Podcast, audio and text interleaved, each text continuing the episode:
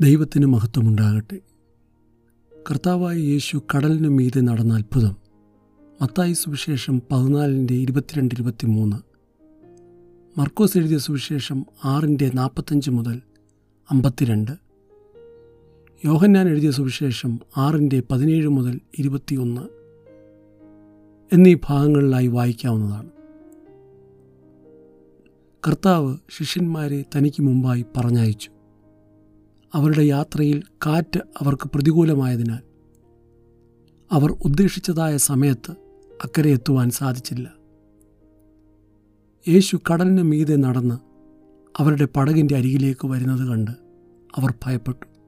യേശു അവരോടായി പറഞ്ഞു ഭയപ്പെടേണ്ട ഞാൻ തന്നെയാകുന്നു.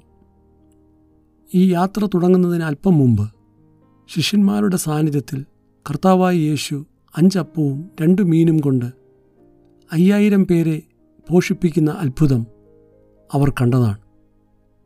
എന്നാൽ ഈ രാത്രിയിൽ അവർ ആ അത്ഭുതത്തെ ഓർക്കുവാനോ അല്ലെങ്കിൽ ഗ്രഹിപ്പാനോ അവർക്ക് സാധിച്ചില്ല.